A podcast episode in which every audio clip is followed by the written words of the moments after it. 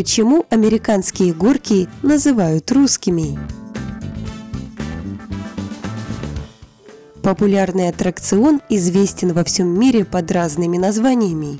В России это американские горки, во Франции и США – русские, а в Германии – дорога в виде восьмерки.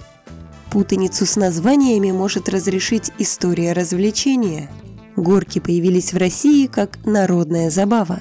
Чаще всего на Руси катались на Масленицу. Сначала с естественных холмов, а потом с деревянных горок. Подобные забавы особенно любили царствующие особы. Самые известные ледяные горки построили в Ораниенбауме для увеселения Екатерины II и ее друзей.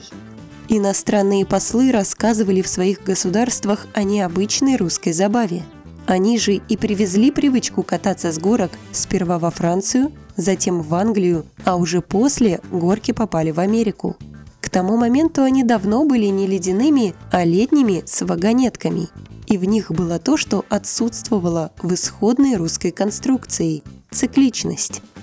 В середине XIX века в Америке усовершенствовали и запатентовали аттракцион в виде близком к современному, а в 20-м горки вернулись на родину. Их стали устанавливать у нас в парках, но именовались горки уже американскими.